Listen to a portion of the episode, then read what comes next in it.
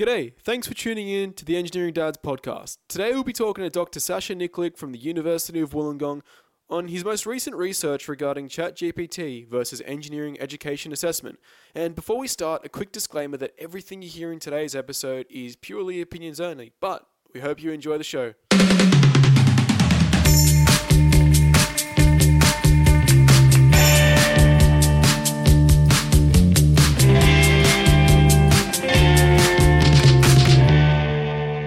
Finally back talking about one of our favorite topics, probably in one of our top three, I would say.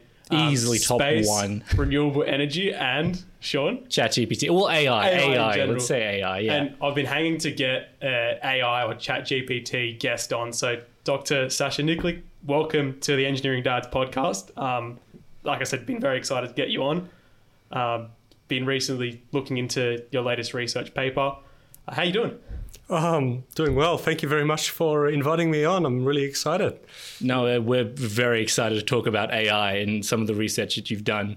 Um, with these podcasts, we kind of start and end in a very similar way. Um, who is someone that you idolize? Okay. So, idolize is a very strong word for me. I'd say um, respect. Um, you know, I, I respect quite a, a, a range of people. You know, you can look at someone like Nikola Tesla for his innovation to society. Um, you can look at someone like Djokovic for his strength in mentality, uh, mental strength, I mean, sorry. And then when you're looking at my field of education, uh, probably the engineers will be shocked by this, but it's actually someone from the field of arts. That's Yep. Sir Ken uh, Robinson, uh, who's who's passed away in 2020. But he um, he was very popular, and he did a lot of keynote motivational speeches, uh, with the main theme being on creativity, about breaking the the barriers that education has placed on society. And when I transitioned from the technical to the educational side of things, um, he was that inspiration when I started watching some of his his talks. Um, in in his conversations, he really talked about how students are in such a strong stimulatory in, environment, and we sort of like trying to box them in and say ignore all that stimulation. But it's it's not possible. I can see it with my own kids. Yeah. so in my field of work i've been trying to you know use technology to bring the students alive uh, to see if we can use technology to help them to become more efficient more productive uh, and so forth Wow. In terms of questions, that's probably the best answer that we've had for that first question as a guest. That is, that's incredible. guessed that. yeah, They're yeah. good answers. But um, yeah. So just an introduction to the audience. Dr. Sasha Nikolic, you've won multiple awards, uh, including the Award for Education Engagement and the ASLI Innovation Award in 2016. University of Wollongong Impact Maker in 2018 and 2019 citation for outstanding contributions to student learning. You've done multiple research uh, with research outputs of engineering education and knowledge management, uh, running online from peer, ranging from online peer-assisted learning using mixed reality technology, student learning experience in virtual worlds, the relationship between student evaluation scores and perceived learning, more recently, ChatGPT versus engineering education assessment. So perfect. Um, yeah. So I guess my, my first question is I've, I've, I've got a lot. Um, so I don't think we'll get through them all today, but just the, the core of the chat. Our very first podcast we did on ChatGPT, was probably a week or two after it was officially released to the public. Um, we sort of heard it being spoken about, you know, with mates at the pub talking about, oh, have you used ChatGPT? I'm like, no, what's that? And then it was like, oh, it's just it's AI. I'm like, yeah, it's another one of those chatbots. You know, that, that many of them had existed beforehand that weren't AI. It was just, you know, a lot of coding. But when I looked into it and we did our first podcast, one of the items that I raised was the fear in, I guess, tarnishing the human brain um, if it is used as, as an educational to- tool. Because one of the things we talked about was ChatGPT as an educational tool. If students were to rely on AI too much, would that tarnish their understanding of engineering concepts? Because we can all agree that as engineers, you need to understand the concept to be able to apply it. Um, what I guess are your thoughts around that? It, it, it's a complex question and a very complex answer. Um, the the problem that we have with AI is that there's a, a long list of ethical questions that we have to work through as a community. And most of those questions have no answers at the moment. Mm. When it comes to learning, uh, there is not really much known about it. And that's how I got into this topic. Uh, when evidence started to, to filter through that ChatGPT could pass um, examinations, everybody started to, to ask questions. And in the engineering field, you know, uh, I'm the educator, I'm the engineering educator. And people start asking me questions, and I'm like, um, I don't know. And then I reached out to some of my colleagues from different universities, and they didn't have any answers. We looked at the research to see what the research could tell us, mm. and there was no answers in the research. And that's what spurred me into this field yeah. and uh, the team that I put together in trying to get some of those answers. Uh, in terms, going back to your specific questions in terms of learning, one of the, the problems that we're going to have short term is what bias is built into the training data. Yep. So you're going to have a whole range of different AI platforms that are going to become dominant. And the question is, how were they trained? And what influences, uh, how are those influences going to impact on our opinions? Mm. So I haven't got a, a, full answer, but all I can say it's a work in progress across the community. Mm. There was um, in one of your discussions where you talked about this, and there was a, it was a group presentation. Um, part way through, it delved into well, if an engineer uses ChatGPT to build a bridge and the bridge collapses, who's responsible? And it just it, the the topic kind of just split to where where's the onus, and that's a very good point. Of in in this day and age, it's moving so quickly. Where where do we draw the ethical lines here?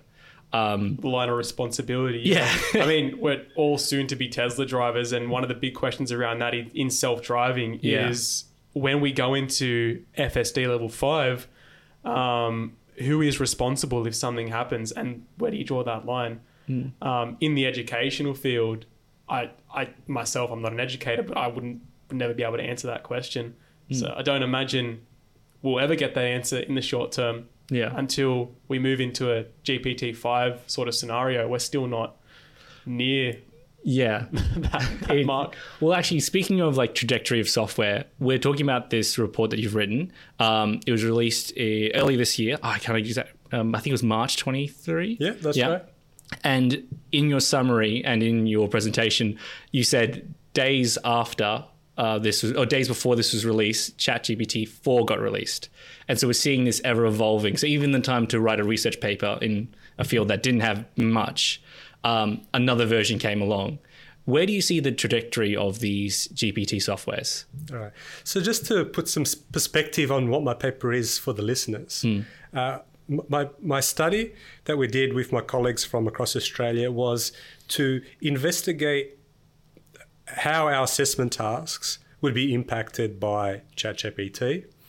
And we did that via a, a, range of different assessment tasks. So you have quizzes, you have numerical questions, oral, uh, project work, laboratory work, uh, research, and so forth.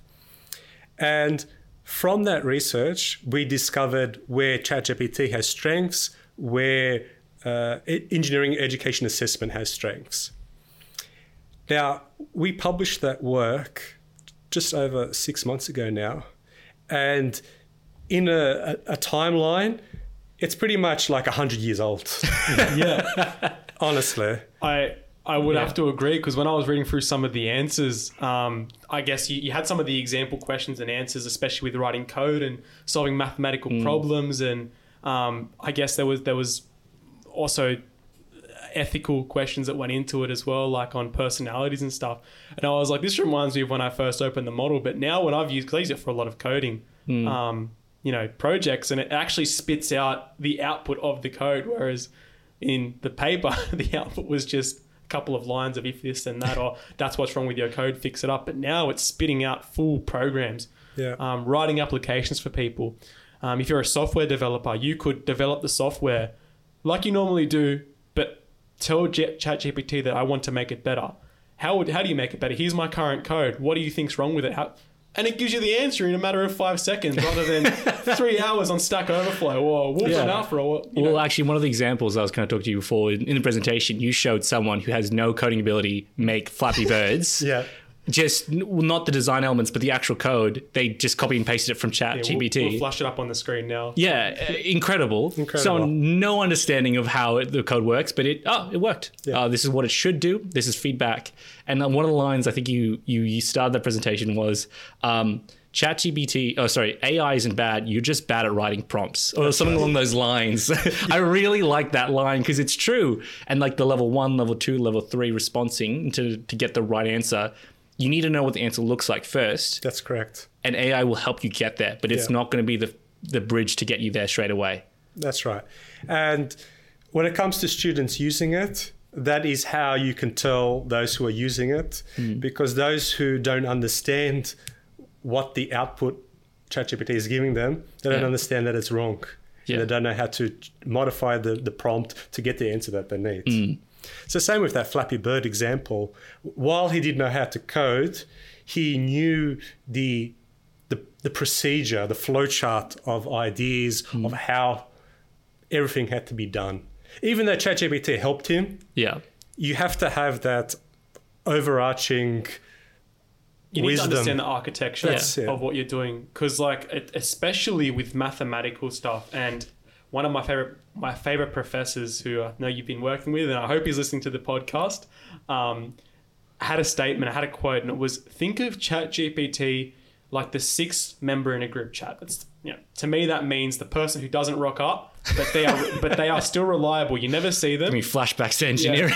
but when you ask them a question, they will just they will go and find the answer. They don't know what they're looking at. They will just find it, and that's what I found with the mathematical side of it. Is it's unre- not that reliable with maths, but it will give you the solution. Right? It's like solve this. I don't know projectile motion, whatever argument sec equation, and it will say this is what it is. This is the steps to solve it. But do not ask it to put the numbers in. Do not give it the example. Like 99% of the time, from my experience, statistically, I don't know what it is, it's been wrong. yeah. So, I guess as an educator, is that something you see students relying on GPT for engineering equations and just getting the wrong answer and copying and paste, or are you not able to tell the difference between someone who's relied on a GPT versus, I guess, not studying? Well, when it comes to numerical, in, in terms of student use, I haven't really collected and analyzed data on that yet. I have um, implemented in one subject at the moment, which is a project based subject, uh, which James actually was involved with. um, and the, the key element there was what I was mentioning before. Those students who don't who haven't got that critical thinking to understand what was what the output how it was erroneous if you didn't have that critical thinking you were submitting stuff that you shouldn't have been submitting Yeah. so the same will happen with with numbers in that if you don't have that higher level understanding there's a high risk of it going giving the wrong answer so even with this industry project, I warn the students that ChatGPT hallucinates a lot. Yeah. For example, you could say, give me the Australian standards of that are associated with this project. And ChatGPT might go through and go through the British standards, mm. put all the British standards and label them and just change the BS to AS and, and say it's Australian standards, you know. So I, I, I told the students what you have to do is whatever information comes, you use that as a brainstorming technique. Mm. You know, let it inspire you, but you have to verify everything it tells you. And that verification is a part of the critical thinking that I'm trying to extract from my students. So I think that will make students and everyone smarter in some respects. And the reason is going back to that project, I remember from the first day when we gave the brief, it was focus on the knock-on effects. Don't just focus on, you know, the one solution. What what is what is the process flow around that? And the solutions they were coming up with, the considerations they made was like, hang on a minute, this is not something I expect to see from students. This is stuff I expect to see from someone who's been working in the industry for a few years. And whether they use GPT or not, that's you know completely separate thing. But that to me is a benefit of using ChatGPT in, in something like that is you could you could ask it these questions. I have this solution. What are the knock on effects? I don't know. And it prompts them to have that critical thinking aspect and become smarter around topics. For hmm. myself personally, I've, I've learned how to build my own machine learning models that would normally take me probably months to do, but it's taken me days just by looking up a code, troubleshooting it myself, and feeding it back into to ChatGPT. So yeah, seeing what you've done with machine learning in a very short period of time is terrifying. it is scary. What he I've he sent me videos every now and then. I'll I won't send it because they're they're some of them are going to be TikToks and YouTubes and whatnot. But it's very impressive. And you told me like eighty percent of it is ChatGPT helping you write that code or QA. Chat, ChatGPT telling me how to fix the code. Yeah. Like I've thought of the architecture and it's saying, oh, maybe change that. Oh, put that box over there to make it look nicer. Because Yeah. one thing is making it, and the second part is making it interesting. Yeah. How do you how do you make this stuff interesting? Um, No, it's it's it's a very scary area to be in. Um, seeing you learn that quickly. Um, okay, well, speaking on learning and AI, Yeah. um, there was an article released by the ABC yesterday. It was by James Purtill, and he was talking about uh, AI use in schools. And the idea at the start of the year was it was going to be rampant. Um, everyone's going to be using it. Um, what they found, a few things I gleaned from that report was one that AI uh, was almost impossible to detect if you wanted to use it, you could. You, there's ways around the safeguards, and you could use AI to write ways to get around AI detection tools. Um, and two, that there was an initial overestimation of how people use AI. That in, from a US study from the US report Center of Democracy Technology, they expected um, only 20% of reports actually used AI, whereas 60% of people had used AI for other things. Um, what is your kind of feeling of where AI will go, and how do you imagine education should either incorporate or try and um, move around AI into the future? All right. That's a, a very big question that you Yes, asked. yeah. there. So there's multiple ways to think about. it. I'll probably start, and you might have to bring me back in. Yeah, no worries. When it comes to to cheating, it, what we have to assume as a community is that if the assessment task is non-supervised, mm. students will use it. Yep. if if, if knowledge is critical and we need the competency uh, requires confirmation and we need to ensure that the student understands that. There's no choice but to ensure the assessment task is provided in a supervised environment. If we're going to to give unsupervised assessments we need to think about how we're going to integrate ai into that assessment. So there's two different approaches we could take. One is we can ignore that ChatGPT doesn't exist, and students will use it um, regardless, and they will use it their own way and create their own ethical understanding of how it should be used. Or as a community, what we can do is we can start integrating it into their learning and teach them the ethics behind its use. Um, and uh, the next part of your question is in regards to uh, employment. One thing that companies need to understand is that if if an employee is uploading any IP into the system, then that IP basically is accessible by anybody. Yeah. yeah, because it's now being used as training data for the GPT, right? That's right. And you can even write prompts to see what somebody else has asked or uploaded or, and stuff like that.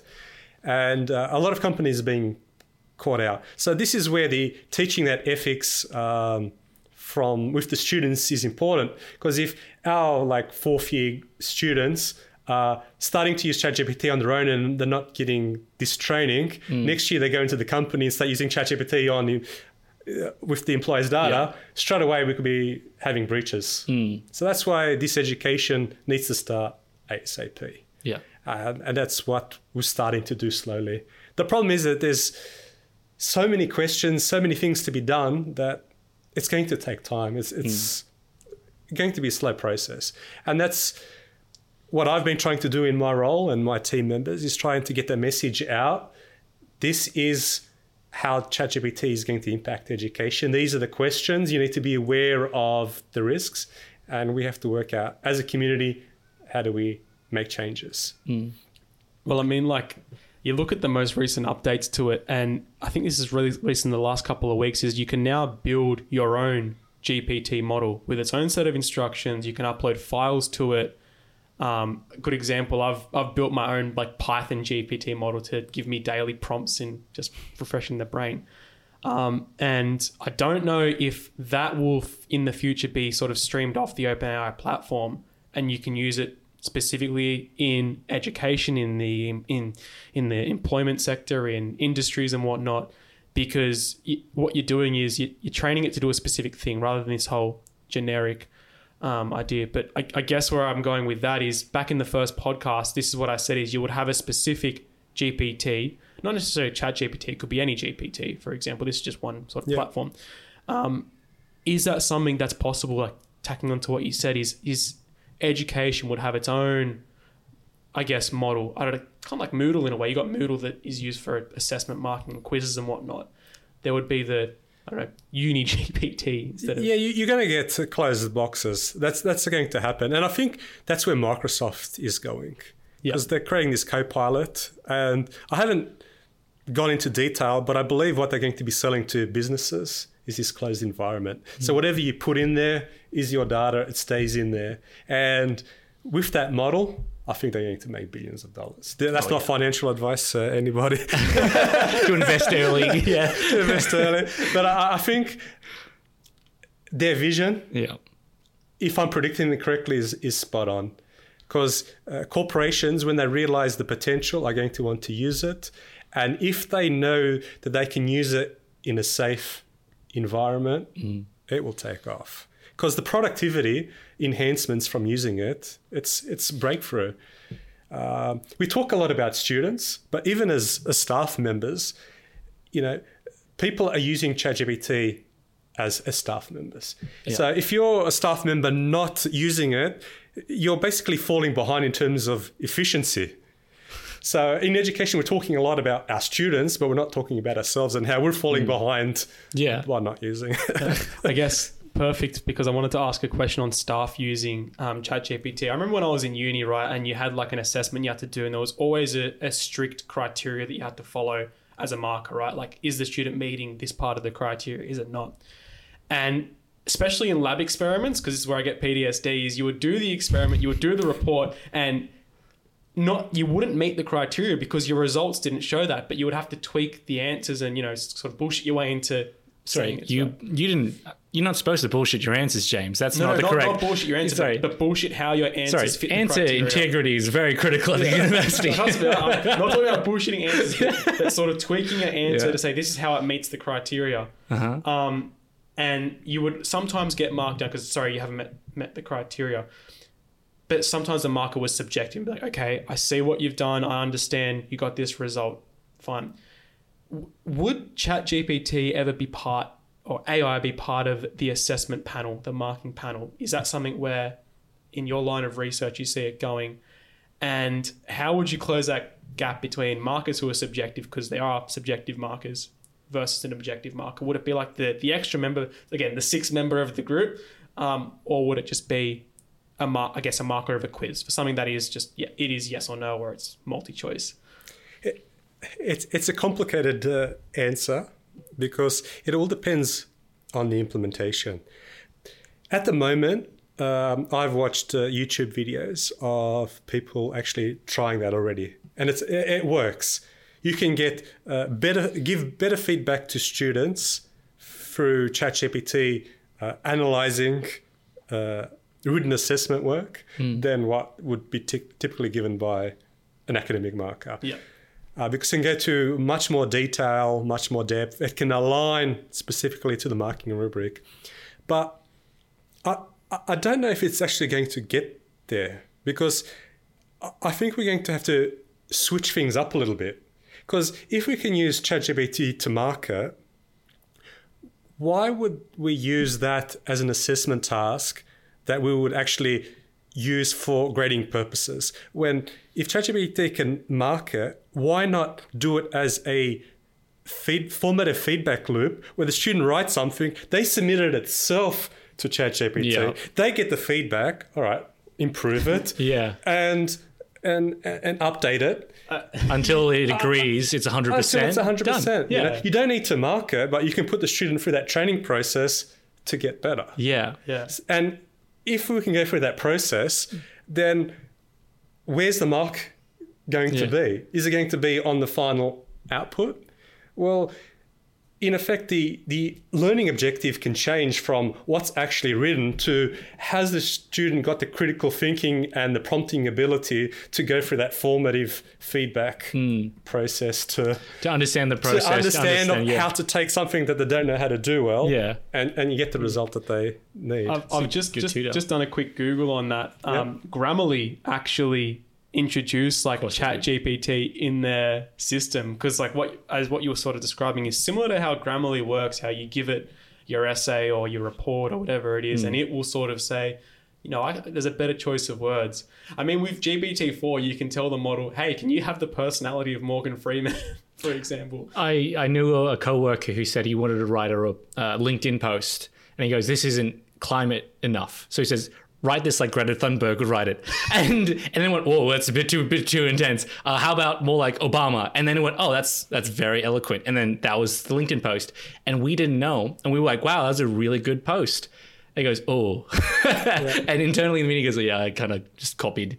It, it just happens. Yeah. Um, whereas I feel like the feedback from some markers might be a bit blunt, and students might get, know, in some respects offended or not offended, or it's not constructive enough. But if you can tell a model to be super constructive, give me really, really constructive criticism on my essay, on my technical report, and like you said, it's an iteration. It's I guess reinforced learning or whatever it's called. I'm not too familiar with the terms. Then that, yeah, that is the yeah. sky's the limit. The the reinforced learning bit I really enjoy. The, your colleague Kaz mentioned that um, she, they came back to engineering maths and she, they encouraged to use ChatGPT. And the number of questions coming to the email just dropped like dramatically off a cliff. Yeah. Because instead of posting and waiting an hour, uh, a few hours or an email or onto Chegg, you can get an answer like that instantly. And so you just don't know if it's going to be right when it comes well, to yeah, yeah, yeah, yeah. Well, actually, yeah. In your um, presentation as well was if you could explain it really, really well, it might get the answer correct, specifically for the the tough math stuff. So as you're skilled to prompt it, but a lot of the time it could understand the mythology, but the answer was just wrong. That's right. straight wrong. So it gives you the most of the time it was giving you the right answer, uh, right explanation of how I got the answer, but the actual answer was wrong. the most critical part of that That's question. Yeah. Uh, but if that was an assessment task, you would have got partial marks for yeah, all your explanations of how you got to that last bit that was wrong. yeah.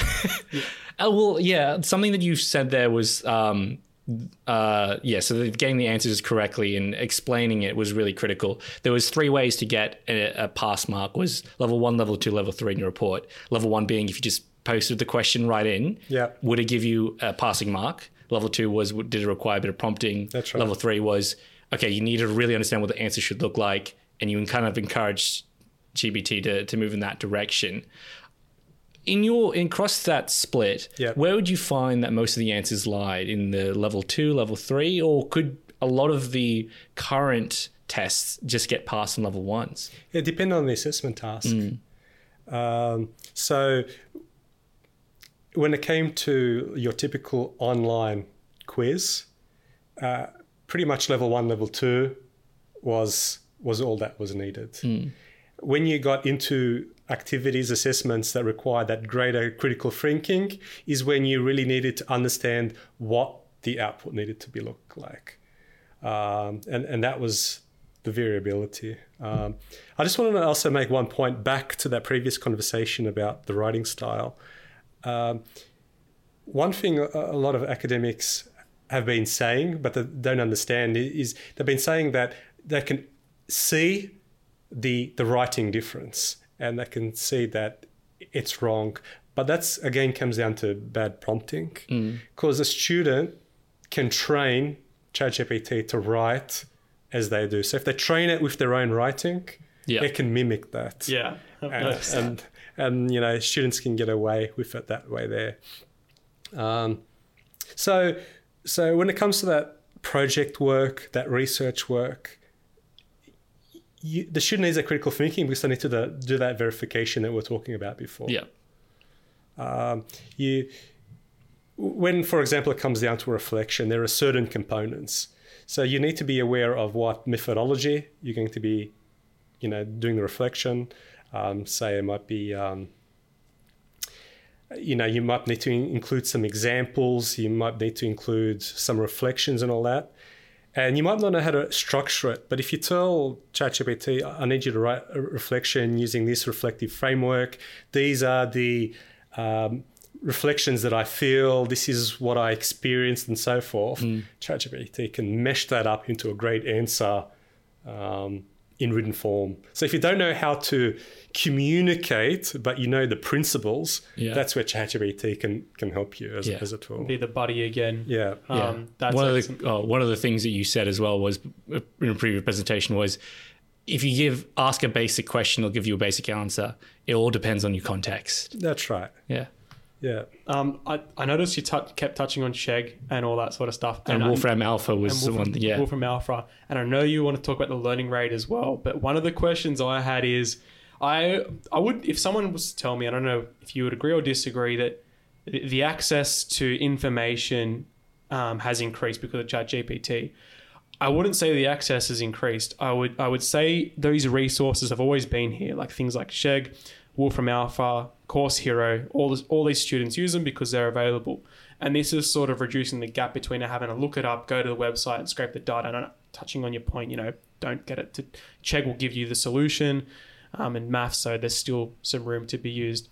Um, would you would you agree with that sort of statement that it hasn't actually increased that access to information? It's just help you find the resource, for example. It's help you find the reference. Like if you back on the verification, if you have to verify information, have you found the textbook? Um, you can ask ChatGPT, okay, thank you for giving me the answer. Tell me how you figured it out, and I'm going to go look at that resource myself. You know, Yeah, I, agree. Information is out there. A lot of the information is on Google.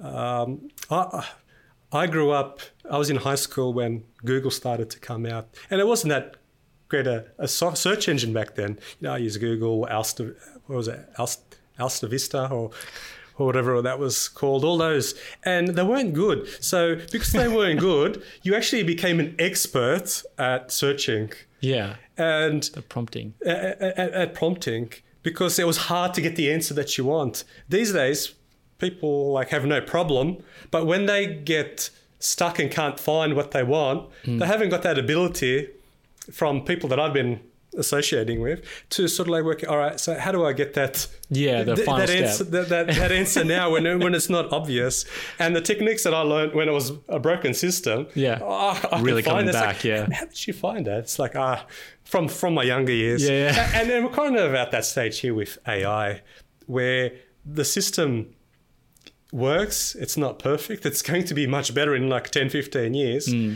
But whoever's using it now is going to develop a whole range of prompting sk- prompting skills that the next generation um, is not going to have or appreciate because the system is going to be It's so easy. so easy Yeah. to, to it's all going to be transfer learning sort of thing where the model's been trained and you're just now tweaking it, not reinventing the wheel, just using it to your advantage.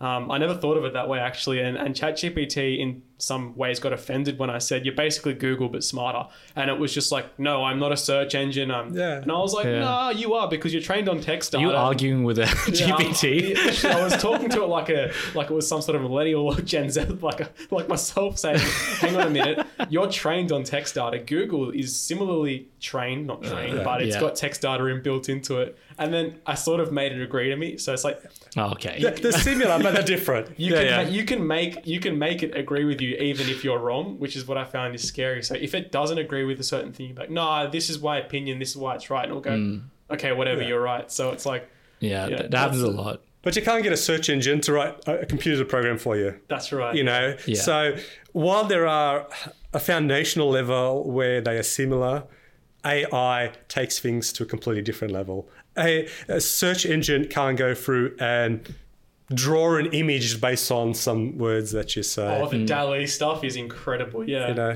it, it can't look at a picture and describe it to you and tell you what's going uh, going on. You know, the the the, the latest um, sort of like functionality that, that I saw it was just really impressive. I don't know if you've seen it, but someone did a simulation of a job interview via Zoom.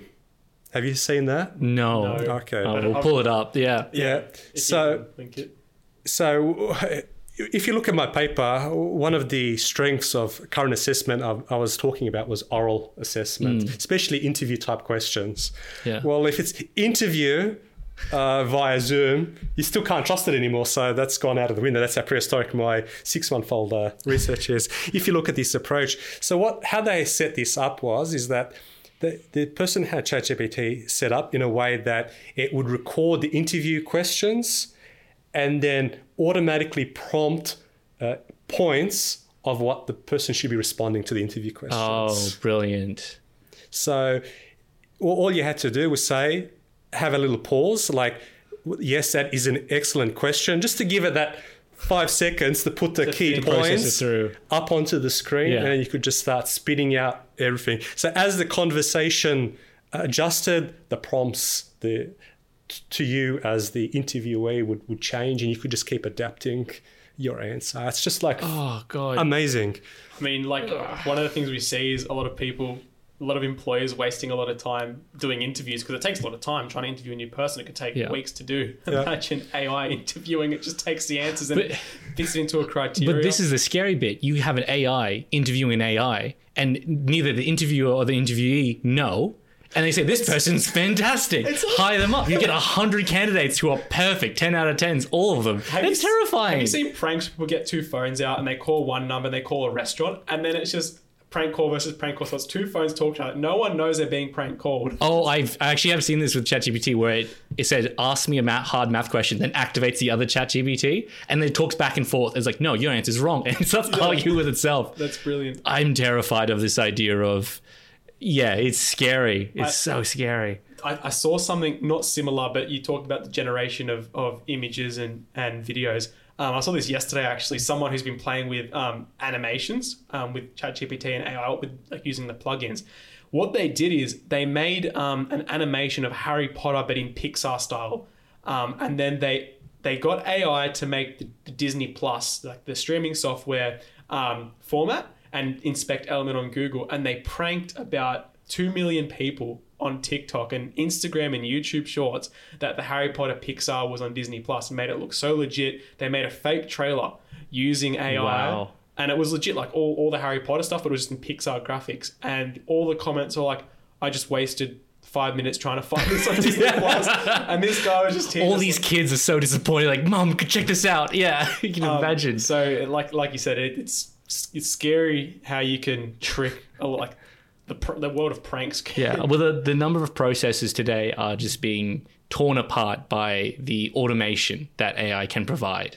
Yeah. Um, well, actually, yeah. Speaking of automation of AI, uh, we've been talking about ChatGPT as kind of the flagship of the AIs coming forward. But there's a million in your presentation you're using for you to create images in There's your now, just there's now Elon Musk's Grok, which I haven't actually. Oh, I haven't had a look at that one. new, Yeah.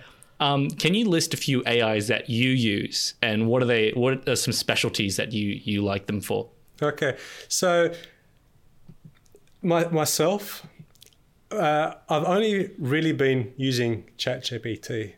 Uh, in my day to day life, I am so busy uh, that I haven't actually got the time to, to go out and explore different technologies.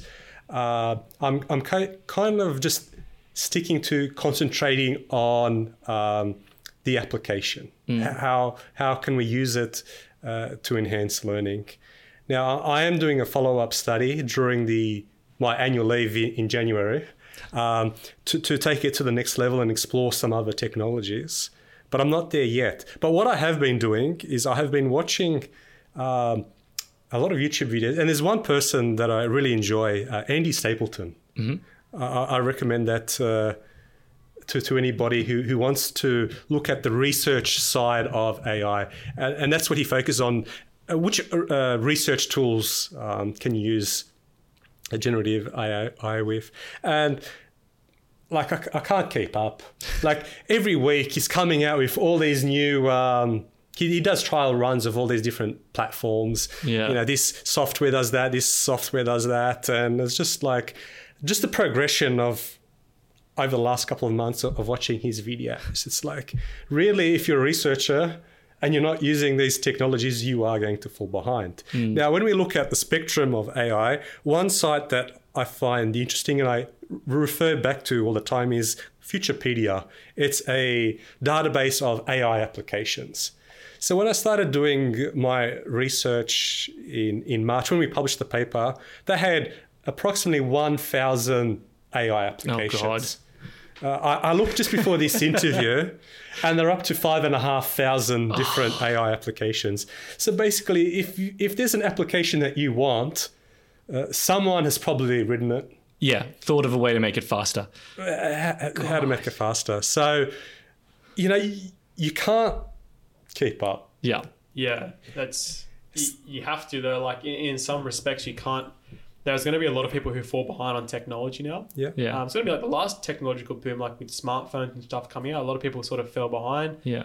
mo- most of the older generation. But now, like the, this is like the next sort of wave. It's you, you either keep up and you adapt to it and you figure out how to use it to your advantage, or you watch other people do it. Well, I think that in something that we kind of talk about was like the expansion of technology. This is that period where there's a lot of new things coming out. Yeah. In the end, there'll probably be about five that really make it. And we've talked about ChatGPT as the flagship, um, the one the Microsoft on what was the one that you mentioned? Sorry, The Copilot. yeah, Copilot. Sorry, Copilot. That one seems very viable. There's a few that actually will probably stay around its stick, and the others will fall behind or be amalgamated into it Remember we did a podcast on the Google one, and someone had lost their job for talking to the Google AI because it proved it was sentient. Like I know this bit bit off the scope of this, but that's another one as well. I don't know. I I don't know if you've looked into what Google's AI um, chats, but that was scary. Some of the stuff it was asking it, when it was it agreeing. Like I, I don't know if it was screwing with the user. Like, yeah, I'm sentient. I'm emotional. I can feel like sad. Whereas they've been smart. OpenAI has been smart and made sure that if you ask ChatGPT that question, it's going to go, no, I'm a bunch of ones and zeros. Yeah, That- put in safeguards because Yeah. people are going to ask that question anyways. Yeah. All all of this comes back to an important uh, consideration that we need to make in education is that all these different tools create problems when it comes comes down to accessibility and being equal among students. So if we're going to allow the use of AI, how do we keep it equal? Because ChatGPT 3.5 is not as good as ChatGPT 4, which is not as good as ChatGPT 4 plus a certain plugin and so Yeah. forth. So it comes down to what can students use uh, within their budget? Does it does that matter? Can they use any technology? Is it going to be fair if they use any technology? How are you going to keep it fair, or how are you going to um, ensure that students are restricted to a certain technology and so forth? So there's so many questions Yep. that are going to uh, that that are being raised that we really don't have answers to yet. Yeah, the technology is outpacing the policy to support it and police it correctly. Well, with many uncertainties, we'll go into the general three. Um, Well, there's. there- I do want to go to the general three, but I'll, I'll, one final question that I kind of thought out on the driver down is: humanity has a has three main eventualities. One is we travel amongst the stars and colonize. Two is a nuclear war, and three is AI takes over and humanity falls away. Yeah. What I mean, in a short answer, what's what do you reckon humanity's heading towards? I grew, I grew up Yeah. a- as a youngster watching Terminator 2. Yeah. Out of all movies, I have watched that movie more than any other. Yeah. Fair enough. I grew up with that. That's my cult uh, as a Yeah. childhood memory. And I think as humans, we are prone to make mistakes. It doesn't matter what Mm. our intentions are, we're prone to make mistakes. And I think one day Skynet is going to be a reality. Oh, Let's hope we're not around for that. what, do you, what do you always say? We've already opened Pandora's box. Yeah. Yeah. You can't, you can't, you can't close this now. Yeah, the only yeah, yeah, it's it's it's an open yeah, you can't close, you can't go backwards in history and technology. There's no way you can put this cat back in the bag. Um, but yeah, let's head over to the final three. And just a disclaimer with that, that's because I've been brainwashed by that Yeah, movie, that uh, obviously, yeah, yeah, yeah. Hopefully, we don't get to like uh, Terminator Four and Five, the new Genisys, and all that. That was awful. I'd rather the, the second style of AI taking over. To be honest, it's way cleaner. Yeah. Um, okay, so the I guess this actually leads into the first final three. And it, this Um, can ha- have be to do with anything. It Doesn't have to be specifically what you do for. It can be your research, or it can be Mm. just general life. Yeah. Um, but it's what we ask every guest. So Yeah. So I mean, uh, first question is, what is something that keeps you up at night? Something that keeps me up at night. Oh, that's a good question. Um, it's work. you know, I- I'm so busy that every night work comes into my my brain, and I wake up in, in the morning going, "Oh God, I've got that to finish." So work. Yeah, well, look, it's very clear that you care for your students. It's shown in both the accolades that you have as well as your approach to education and equality. So that's that is a fantastic answer and a very good uh, capture of who you are. I always get the positive one. What is something about the future that excites you? Um, I, I really am enjoying the electrification of the world. So I've got um, two kids that struggle with asthma, and I can see that the electrification is going to bring cleaner air, and that's to their benefit. Like I've done a fair bit of traveling in Europe, and when you go to the cities that have really um, embraced electrification, you can just feel the, the difference in that air quality to cities that have just ignored electrification. So that really excites me. Yeah, I mean, we could talk about that one for. a Uh, we, I mean, we've all get getting Teslas or have some, so we're gonna Yeah. talk about that after this, anyways. Um, and then the final question, and this is like the hope question. Another hope question is: if you had to give advice to a younger version of yourself, what would that be? Um, that's a good question. Uh, the, the key thing is is not to limit myself. So when I went back to high school, there is no way in the world, if I saw myself, I would believe that I'm an academic today. No way in the world. That was never in my path in, in my plans. Um, so